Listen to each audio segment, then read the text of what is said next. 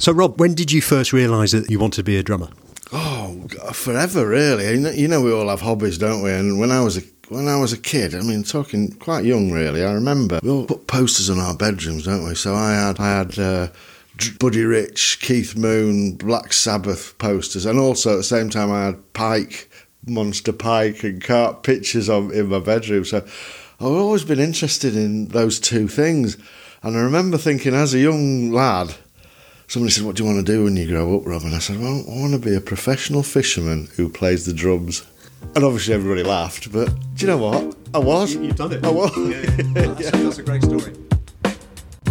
Hello, and welcome to Undercurrent Stories. In today's show, we're actually doing a live show, and I'm at Rutland Water. Um, it's a fantastic day. It's the end of September, and the temperature's about going to be going up to about 18 or 19, 20 degrees. Looking out over the water, I can see a couple of fishing boats, um, and I'm with a very special guest. Um, we just tell you tell you about this guest in a minute, but we actually met at a. We both got something in common. We're both musicians, and we met at Castle Bytham Music Festival, playing in bands, and we got talking, and I found out that Rob had played with a famous band at some point, which we'll talk about a bit more in detail. But the other thing that Rob has been very, very spent a lot of his life doing is fishing. So he well, he very kindly invited me over to his house in Rutland Water, um, and here we are. So I'm with Mr. Rob Waddington. Hello, Rob. Welcome to the show. Hello, Bob. Nice to see you. Th- welcome to my little abode here. It's not quite in Rutland Water. It's virtually in it, but it's just on the shores here, on the north shore, looking over to a little bay called Dickinson's Bay. If you can see the Oh, look at those cormorants and there's, there's, a fishing boat there. So, yeah, nice to see you, Bob. And thank you ever so much for coming on the show. So, how, how long have you lived here then, Rob? I've, uh, God, my, don't remind me, 30 years I've been here. Moved down from Yorkshire 30 years ago, probably a bit more now. So, I've been here all that time. Um, this place, I mean, it's a wonderful position, as you can see. Shame you the, your listeners can't see it actually, but it's a it's a unique. Well, we'll get, position. We'll get some photos. On. Okay, yeah. cool.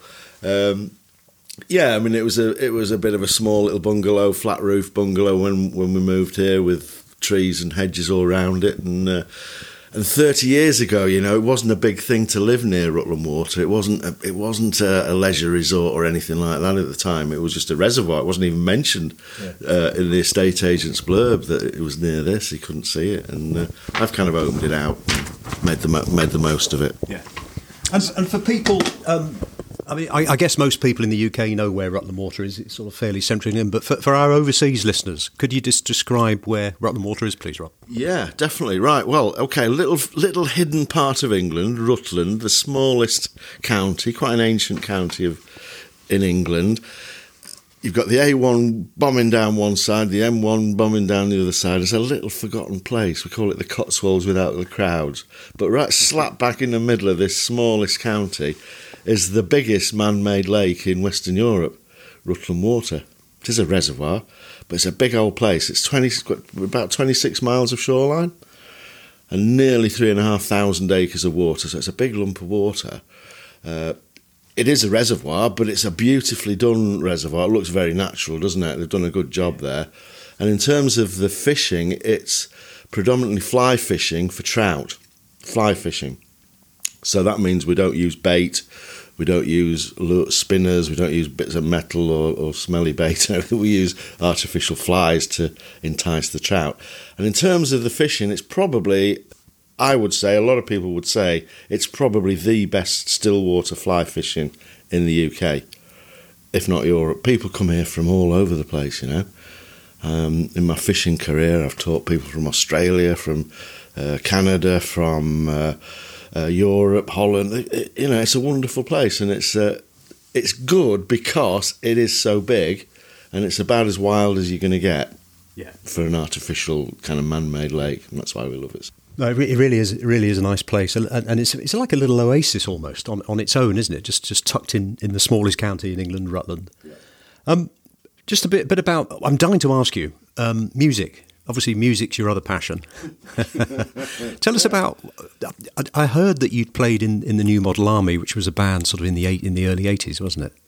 It, it was. Well, it, they are still going. Yeah, the, everybody talks about New Model Army. Yeah, I did play with New Model Army, but take you back to the eighties, seventies, and eighties. I was a I was absolute passionate drummer from the age of about twelve to sort of mid forties or whatever. Uh, and it's all I wanted to do was play the drums. And I played with lots and lots of different bands, but the one that people know about because they're they're one that kind of they've done all right was New Model Army, and I joined them in 1980. Um, there were there were a three there were there were a three piece, but they'd lost the, the the original drummer, and I joined to help them out, and I was with them for about two years, and I kind of you know, we did part company before they before they got signed up, so I'm the Pete Best of New Model Army, if you like. But I, I like to think that I helped them on the way, yeah. and uh, you know, we were different people. They were kind of, you know, you, you, know, New Model Army. They're angry, angry young men, weren't they? Well, I, you know, I was quite happy actually. So, but so could you tell that they had something special? I, I absolutely loved playing with New Model Army. Justin Sullivan, the singer and the leader of the group and the creative uh, backbone of it, wrote some fantastic songs, and the, the lyrics were good, the, the tunes were good. There was myself, Stuart Morrow, and Justin Sullivan. Stuart was an absolutely incredible bass player.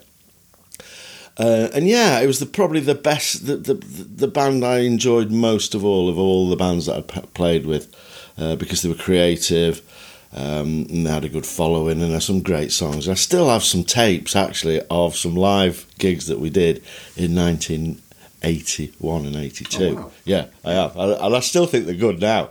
And, and, did you do any any sort of proper recordings with them? I did demos, and we did radio shows, and uh, and, and uh, yeah, it all went it all went pear shaped really because both Stuart and myself weren't really. Involved. I don't want to get into it, but we we, we, we had differences, and I kind of moved away. Yeah. And I'd got a career by then. I'd, I'd actually got a career and a family, so it was a case of do I stay with it and and pack my job in, or and I wasn't really happy with New Model Army at the time, so I carried on with what I was doing. I still played drums with other bands, well, I did notice as as we came through your your house, um, several rooms where there appeared to be um, various forms of percussion. There's everything down there, isn't there? Everything, yeah, congas, any, anything, anything you can hit, basically. yeah, sometimes they just send me in a corner to to tap on a triangle now and again, but yeah, no. The story about that is I I did do drums to death in my youth, and before I moved down from this was in Yorkshire around Bradford, New Model Army from Bradford. I played. I was brought up in actually in the in the in the Wirral, uh, Ellesmere Port in Cheshire. Oh, yeah. yeah. So I played drums in school and I played with bands all over the clubs and stuff in the Wirral. I moved to London to play the drums after my A levels. uh, played in a few bands down there, and then moved back to Yorkshire where my parents were at the time then. So um, I played in, in Yorkshire. But I did it to death, you know. And when I moved down here, I'd got a job as a designer. I was designing accessories, bags, and, and luggage, and that sort of thing. Uh, quite an interesting job, actually. When we, when we moved down from Yorkshire to Rutland for a job, I absolutely stopped. I fell out of love completely. I stopped playing the drums. I probably even stopped listening to music a lot because I'd done it so much. Yeah. Yeah, then, it was a bit of an overkill, was it? It was definitely. I think it's everything I do is a little bit. You know, I go for leather uh, because you, you know I've, I've, just taken it up again after all this time, and I've not only joined one band, two, but I've joined three bands. So I'm absolutely I, I do everything like to its extreme, don't I? But the interesting thing, Bob, is that I've kind of I still play the drums. I play drums in a little covers rock band locally but I've started playing the, the percussion, congas, tab, uh, timbales, uh, guiro, the whole thing, because I used to go to Mexico quite a lot fishing, and I got into the Latin rhythms, the Cuban rhythms, and stuff. So for me, with these new bands, when I'm playing percussion, it's a learning thing. You know, I've done the drums to death, I can do it. I wanted to play to see if I could still do it, and I still can just about, but yeah, the percussion's a new thing. So, so it's, it's a new challenge for you. It is. And um, you're learning new stuff while you're doing it and, and thoroughly enjoying it. I mean, it certainly you looked as though you were enjoying it when I saw you play at Castle Bytham back in June. I am actually loving it, and, and I'm loving it because it is a new thing, mm. and I'm learning. And uh, not only the technique of playing the congas, but it's the rhythms. You know, it's it's totally different. As a dyed-in-the-wool rock and roller rocker, yeah. playing four four to suddenly have to play off off the beat. You know, yeah. it's uh, it's interesting. It's a learning thing, and when it happens, when it's good, a little bit of magic happens, doesn't it? I don't know. When, when we passed through one of your, your rooms, you couldn't help resist doing a bit of that reggae stuff. I know. Well, this, this, this is the thing, the timbales as well. I was telling you earlier, wasn't I? When I first bought a pair of set of timbales, I was hitting them all the time. But it's it's really what you don't play. You know, you just play the odd little accent. So going back to your um, your musical career, you obviously said that you you'd play with a number of other people in London. Are there any other famous names that you'd played with, perhaps before they made it, or when when they'd made it? I tell you what, my main claim to fame. No, no, this is a funny story, really. But um, I went to London, hitchhiked down to London, um, and then got my drums down. I joined an all-girl band in London, rock band. An, an all-girl all band? girl, apart from me. That's a obviously. challenge. Apart from me, obviously. and we played some of the clubs, the Greyhound, Fulham Palace Road, and all that. And we played. It was good, good rock band, really.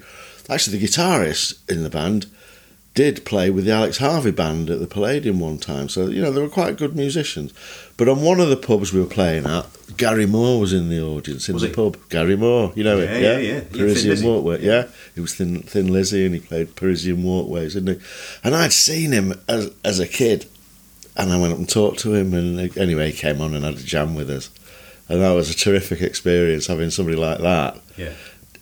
Stick his guitar in, turn the amp up full, and blow us away. And it was amazing, really. It was great. He, he was quite a guitarist, wasn't he? He was a yeah. I, I saw him about three times. I saw him with Thin Lizzy on the Black Rose tour Yeah. um, in '79, Yeah. and then I saw him a couple of times at the Marquee. But uh, when he went through his sort of pre-blues stage, Yeah. you know, um, I'd love to talk about the fishing, Yeah. but because it's such a nice day. Um, I'm thinking, why don't we go down by the, the water's edge and talk it's about a lovely fishing? sunny day. There's a little bit of wind, but we're, let's have a little wander. Hi, it's Bob here. Just a quick interlude. Hope you're enjoying this episode. And if you would like to hear more interesting interviews, we have over 80 episodes to date with many fascinating guests talking about a wide variety of topics, which include music, history, philosophy, fitness, food and drink, adventure, contemporary culture, and many, many more. I'm sure there's something that you'd really enjoy. So all you need to do is just visit undercurrentstories.com or search Undercurrent Stories in any of the podcast platforms. And now back to the show.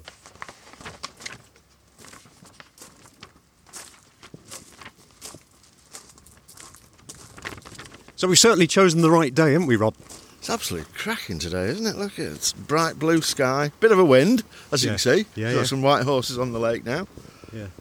So we're just coming up to the, the edge of Rutland Water. Did you say we're on the um, the west bank? We're on the north shore, actually, north shore. Barnsdale. Yeah, so that strip of land I can see is the peninsula, the Hambleton Peninsula, sticking out in the middle of the lake there. So there's water on the other side of that. But do you know? Do you remember I said it was quite a special place, Rutland Water, for fishing? Probably one of the best in the country. The, Yeah. the, the reason why I'm saying that really is. Um, it's all run by a water company, Anglian Water run it, and they stock it with trout. They put trout Do in. they? Yeah. But the thing is about this lake, there's, there's so much good natural food in there, and the water quality is so good that these trout that they put in grow and they grow and grow and grow. And what sort of what sort of size would they get to? I wouldn't wanna go- Asking a fisherman what size I the wouldn't want to go fish is- swimming. Let's put it that way. No, I'm joking. I'm, jo- I'm joking. well, let me put it. Let me. Yeah, brown trout. There's two sorts of trout in here: brown trout and rainbow trout. Brown trout live a bit longer, so they could pot- potentially get bigger. Bear in mind that they put them in at about a pound and a half. The biggest trout was caught by a, a chap from Empingham, just up the road, about five or six years ago. Seventeen and a half pounds nearly. 17 and a half. Yeah, pounds. so it's grown that big. It's Yeah, not yeah. been put in that big. There are places in the country where they put them in that big and they and they're caught, and you know, well done, sir. Yeah. But it's been put in a big size. These fish grow to that. Um, yeah, so it's cracking, and the, the rainbows don't grow as uh, as don't live as long, but they can get up to five or six pounds. Yeah. Just sort of starting off talking about fishing. I know we had a brief chat in the house, Rob. Um, uh, as a kid, I did a bit of float fishing. That was about it. Fly fishing was always a little bit sort of. It seemed hard to do. What What are the main different types of fishing, and how? What was the sort of history of fly fishing, Rob? Well, like you, Bob, I started fishing in the farm ponds up in Ellesmere Port, round uh, round Chester, and that with little farm ponds, catching little rudd and roach and golden carp. Um, and I gave it up when I was playing the drums. I stopped fishing. I was real passionate about fishing. I gave it up. Then when I took it up again, I wanted to do fly fishing because there's a bit more to it. I think. Um, what we're trying to do is is trying to imitate what the fish are feeding on with an artificial. We call it a fly, but it could be anything from a from a I don't know from a damselfly, a daddy longlegs, a, a fish that they, they, eat little fish, or a fly insect. It could be anything. Yeah. So there's that dimension that's almost like a hunt. You know, you're, you're finding out where they are, where what depth they're at, where they want it, what they're eating. You know, and then we've got to come up and try and present the fly in, in a natural way. And if you happen to manage to get something, it, there's no weights in between you and the fish, so it's directly you're in direct in touch with it, and that's what I like. Right. the fish that we tend to catch on the fly that we that we target trout here and salmon and and see I'm a riverman really. I came down from Yorkshire as a riverman and I didn't come here for the fishing. I came here for the job I was in. And I thought I had a preconceived idea that Rutland Water was stock trout daft trout. You're stripping lures pulling as fast as you can and catching stock stock fish, but it can, no, it's quite clever really. This this lake, you can do that, but if you you know if you go after the more naturalised, grown on fish and copy what they're feeding, you tend to catch the, the, the nicer looking fish. I mean, it's going back years. Fly fishing. Who was it? Uh, Izaak Walton wrote a book. I can't remember the name of it now, but it's probably going back to the 1800s or something. They used to use. Uh, I used to use horsehair lines or whatever and yeah. put a bit of feather on the end and try and attract the, the fish. But main difference is we don't use bait, we don't no. use worms or maggot, or and we're always actually moving. It's quite a, a, a we're, we're, moving all the time. And, and in the fishing world, is, is fly fishing considered to be sort of up, up there at the top, do you think? Well, each to his own. You know, I like it, but uh, you know, a lot of people like the bait fishing that you do. Carp fishing, for example, the big, probably the, the fastest growing area of fishing in the in the country, really. I, I, guess why I asked that question, Rob, is is is it probably technically the hardest and, and, the hardest to achieve getting a fish? Well, if it was easy, everybody would be doing it, and that's kind of why I set. I did set up a business actually to, to you know 17, 18 years ago to teach fly fishing and to take people out. So yeah, there's quite a bit involved. There's an art to the casting of it, um, and that's a wonderful thing if you can master that art, even if you don't catch a fish. Actually. So, so these people that you see with waders going in the water, they're, they're fly fishing, are they, or can you do it from the banks? You can do it from the banks. Uh, yeah, I do all sorts of things. On a boat? Definitely on a boat. Yeah, uh, on Rutland Water, particular, I think I prefer fishing from a boat. Really. They, they have little motor boats. There's about 60 boats available on here, and anybody can hire one and go off, and away you go. Um, get lost up the North Arm here in the in the wilderness and the, the nature reserve area. It's lovely. Have you seen um, an increase in interest in fishing since the um, the Whitehouse and Bob Mortimer Bob program, Gone go Fishing. fishing. Bob, Bob and Paul Go Fishing. What a lovely program that is, isn't it? It is. Do you know, I was watching it actually last night, uh, the latest one. It's just a lovely. It's not about fishing, no. is it? No, it's more about life, isn't it? It's life. It's two friends talking. And but the thing about fly, certainly fly fishing, it does take you to some wonderful places. You know, I mean, I'm I, I love my trout fishing here, um, but even more than that, I'm a passionate salmon Atlantic salmon fisherman. Oh wow! yeah, so I go all over the world actually. I go over the world. I mean, I've got Scotland and Ireland and um, England in the old days. I used to fish the Ribble and the Lune in Lancashire and then Scotland up on the Tweed. But you're not likely to. It's hard to catch in this country. so Atlantic salmon. So that's coming from the sea. Yeah, every, anything that's in the Atlantic. So we're talking eastern Canada. So I've fished in eastern Canada on a few rivers there, world class rivers in eastern Canada. You've got as I say, Scotland, Ireland on this this coast, Iceland. Very good. I went to Iceland last year. Beautiful place, a fascinating place with good salmon fishing.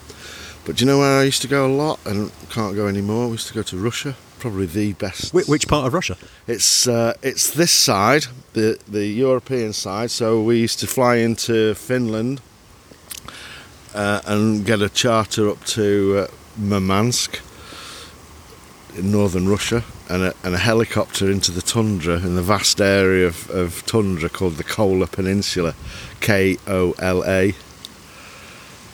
Cost an arm and a leg actually because I, I, used to work all year for that week's fishing. I used to love it, and I only went as a trip of a lifetime once. I was going to go be once, and I loved it so much. I, I went. Oh. what makes it so special? Uh, the, the the the rivers are beautiful. There's there's no pollution. It's wild. It's it's wilderness with armchairs because you're treated very well. Uh, and armchairs that, and vodka. of course, yeah, yeah. Oh, I know what's not to like. And then the rivers are full of salmon, which they're not really in this country anymore. We've got pollution, we've got predators, we've got nets, we've got various things that are that are giving them a tough time. But in Russia, yeah, still still one of the last remaining places you can go and have a good chance of catching big salmon. So we're right on the bank of the of Rutland Water at the moment. Could be anywhere in the world. This um, hard to believe that it's it's basically a man-made lake. Um, we're coming down to some sort of well, it looks like a beach, full of boulders and stones. It's quite low. You can see it's about it's about a yard uh, three, about a metre metre down at the moment, metre and a half down. This is the top water level here. Yeah. So that'll fill up in the winter. I'll um, I'll put some photos on the show notes for, for listeners just to have a look at this place. And we're looking out probably about um, 50 yards out. We've got a got a boat there. Is that a fishing boat? Yeah, I think it is. Isn't it? a fishing boat. Yeah, yeah. There's a few out there today. They're all seeing if there are any fish out at this part of the lake. A big, there's a big competition being run this next week, and they're all just prospecting and having a look around to see where. And, and as a as a sort of experienced fisherman, yeah. um, if you were wanting to go and catch some fish at the moment, which part of the lake would you go to? Well, we're just coming out of the summer, Bob. So this, the water's been very warm, the very warm all all, all summer really.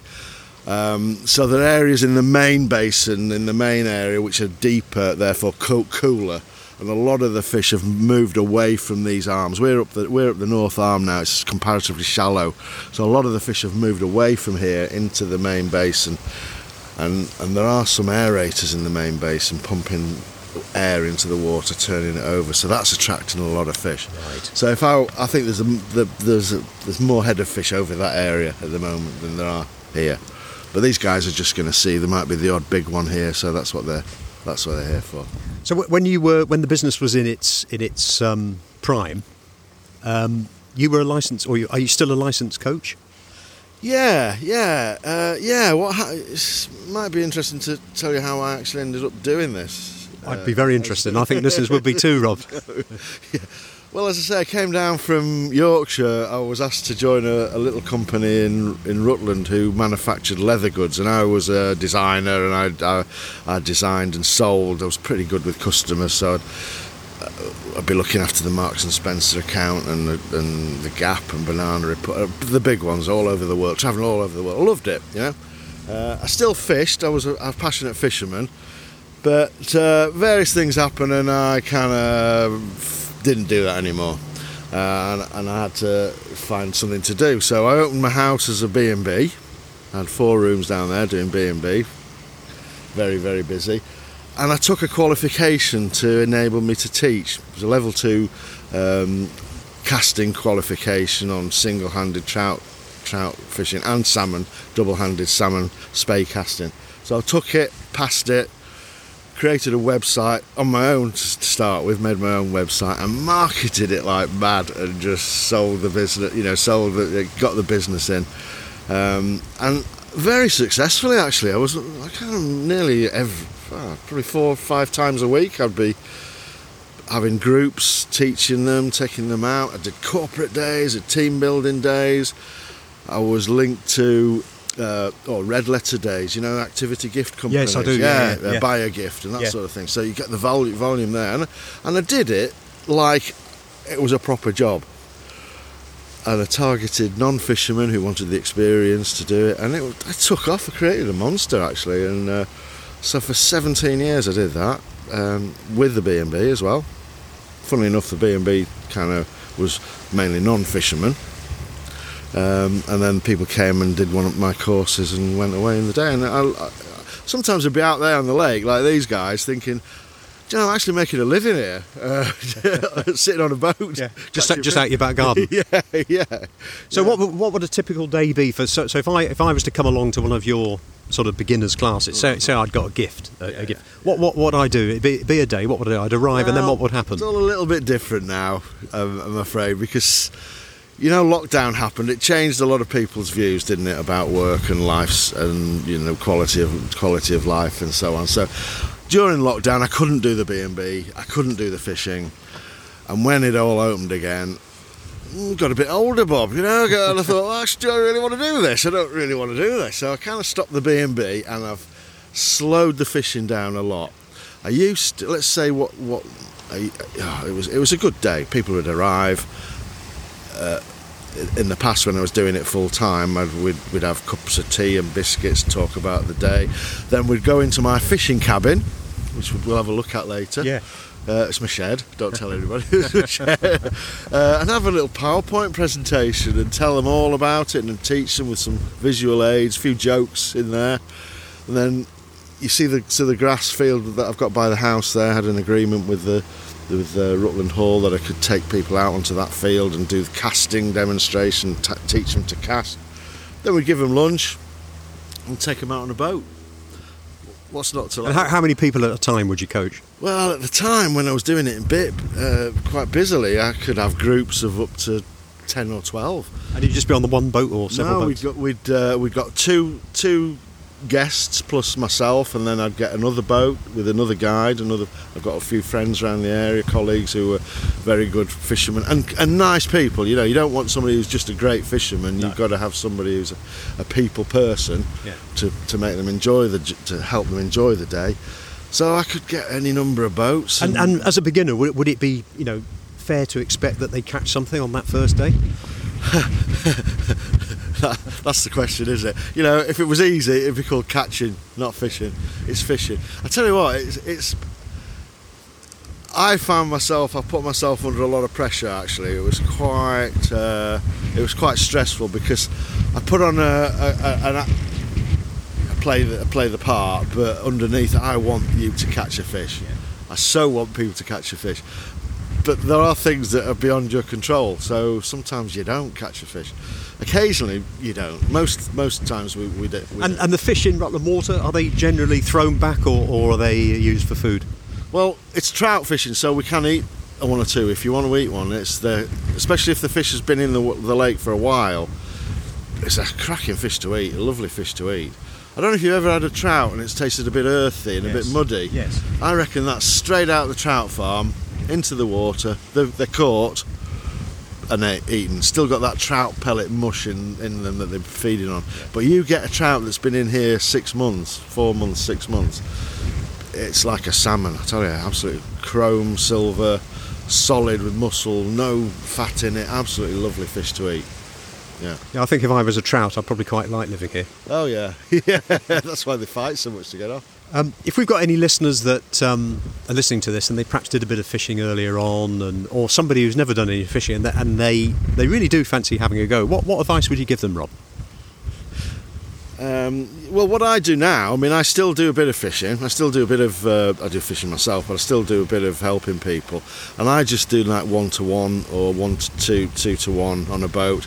And I will start off getting you to cast. Um, there's, it's, it's, it's quite a nice little regime I've got to enable you to, to cast. I've got a couple of videos on YouTube as well. Yeah. So I could probably get you casting within about 20 minutes or so. Uh, and that's really that's what you need to do to get the, the, the technique of actually being So able if to we got somebody.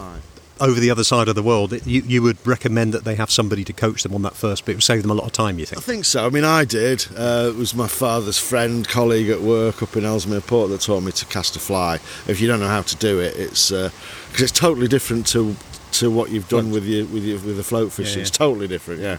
I always remember ledger fishing, which was always a bit scary because you ended up sort of chucking it across the other side of the river and it would end up in a tree. Yeah. Well, basically, in that kind of fishing, you've got a big lump of lead or weight or bait, and basically you just throw it out there, don't you? But fly fishing, the flies that we use don't weigh anything, so we've got to perfect the technique of actually casting the fly line, and therefore the fly will will, will go with it. Yeah. So it's it's a different technique, and it's all about timing and technique rather than strength and power.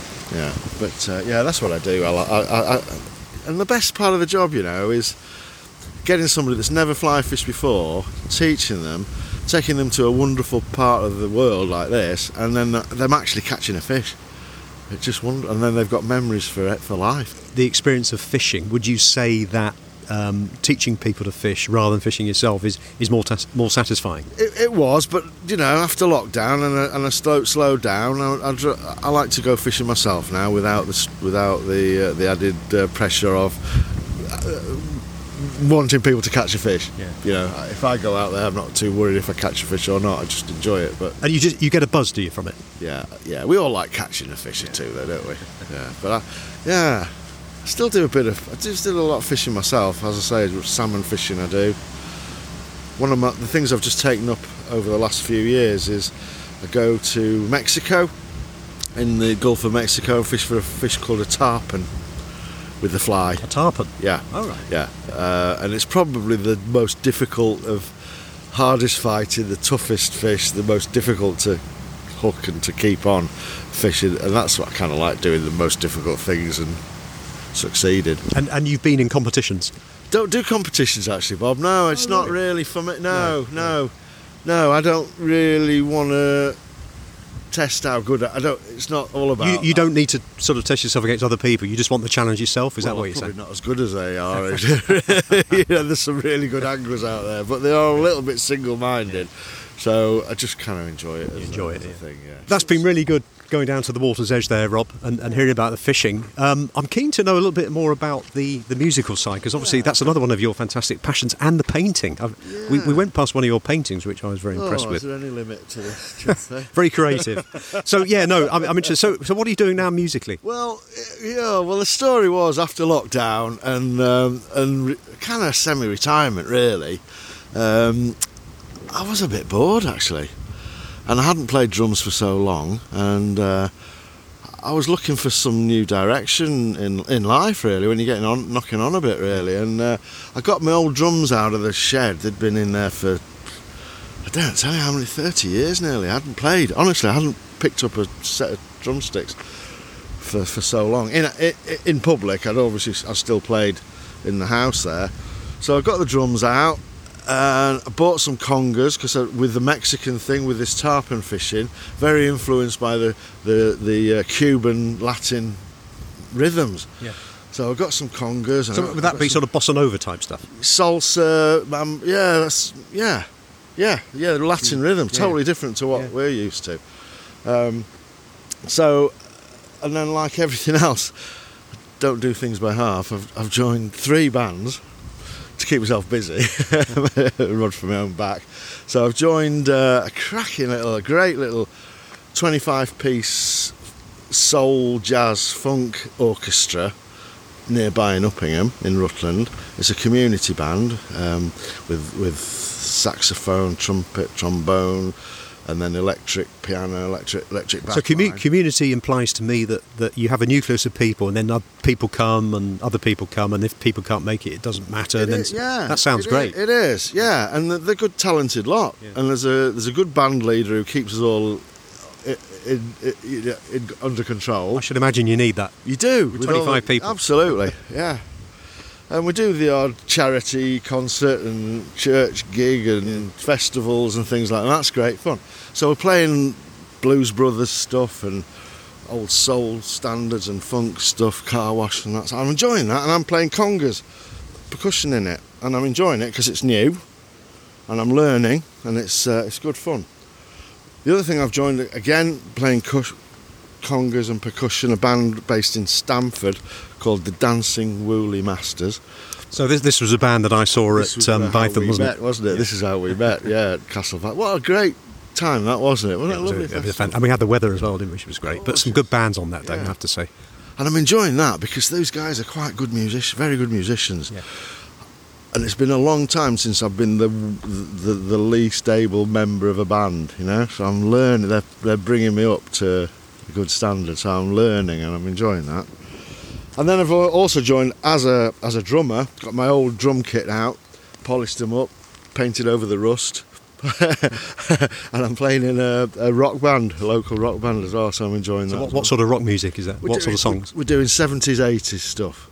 we're trying to do stuff that you remember in the back of your mind, but it's been a long time since you've heard them. So like uh, all the young dudes, Mott the Hoople, yeah. and uh, uh, Steve Harley come up and see me, make me smile. You know, Yeah, th- yeah. th- things that you love, but Yeah. you've forgotten about. Yeah. So we're, we're all right. We're doing. And have you got many gigs with, with that band? Uh, we've we've done. We did Extonbury. You've heard of Glastonbury? Yeah, well, it's like it's like that, but in Exton. we, we did that. Yeah, and we've been we're a bit, uh, we're suffering from COVID so it's stopping us rehearse. Some of the guys have had COVID this week, and we and we've lost a few personnel. So it, we're kind of forever rehearsing, but we'll get there. Yeah. yeah, we'll get there. We'll get there. That's great. Any any other projects coming up in the future, Rob? Well, yeah, let me have a think about that. I'm going to have a little go at DJing for Rutland and Stamford Sound, I think. I might have a little go. I've been talking to the, the, the guy that runs it, Rob Pisani, and maybe having a little go at that. Um, do a bit of painting now and again. Yeah. I was thinking of joining an amateur, amateur dramatic thing, but To, to bring out the thespian in you. Have you have you acted before? Just act all the time, you know. uh, well, you know, that's, that's uh, the jury's out, really. There's, pl- there's plenty going on in the community if you dig it out, isn't there? There is, but uh, yeah, it's been uh, yeah, it's been tricky really coming out of when I was. I mean, we touched on this earlier when we were just talking privately that uh, you know when you when you're sort of deep in in um, a relationship or a job or a career, which I had, it was full on here with the fishing and the B and B, and then that slowed down and I'm wondering what what what do I do? What do I do now? You know, you're doing this Yeah. and I'm doing the drumming. You've got to. So I'm looking. I'm looking for yeah, the, the- things. you, you've just got to dig things out. Otherwise, the days can become quite Yeah. um, quite long, really, can't Yeah. Luckily, I'm I'm quite busy. I'm keeping myself active and keeping the brain going. I'm learning Spanish. How about that? I'm Are learning. you? I'm learning. Is, Spanish. is, that online or at a college or no, something? I'm going to a uh, adult learning centre in Oakham in Rutland. So I'm learning. I've been doing that for um, a couple of years now. I mean, the only bit of Spanish I know is dos cerveza, por favor, mon amigo país. yeah, A very important one. Yeah, very important. Well, before I learned I couldn't even say that. So, and I've just come back from Spain. I just booked a little trip. Hired a car and went to northern Spain, Asturias, in there in the mountains, and very few people speak English up there. So uh, You were you were forced. I was forced to. So it is it Yeah. is coming, and, it, and it's good for your brain, isn't it? It's good for your brain. And you're doing Wordle in the morning as well, are you? I did do. I've lost it. Yeah, that's gone by the way. That was a bit. Yeah, it's good. Fun. Well, it's been really great talking to you, Rob. Um, Okay. It's been great to actually come down to, to where you live, right by the side of, of Rutland Water. And um, I've learned a lot more about fly fishing, which is great. Oh, yeah. yeah. Well, there's more to it than meets the eye. There is. Yeah. If it was easy. Today's guest has been Rob Waddington, owner of Rutland Fly Fishing, and you can find a link to Rutland Fly Fishing on the show notes. Thank you for coming on the show, Rob. Thank you, Bob. It's been a, a pleasure. I've thoroughly enjoyed myself. Thank you. You have been listening to Undercurrent Stories. I hope you enjoyed this episode. Please feel free to share the show link to your friends and family, and if you have 60 seconds, I will be most grateful if you would please rate and review. To hear more episodes, please subscribe to the show and visit undercurrentstories.com. If you leave your email in the link, we will notify you as soon as new episodes are released. Also, check out our social media links, details of which can be found on the show notes. Until next time, this is Bob Wells wishing you all the very best.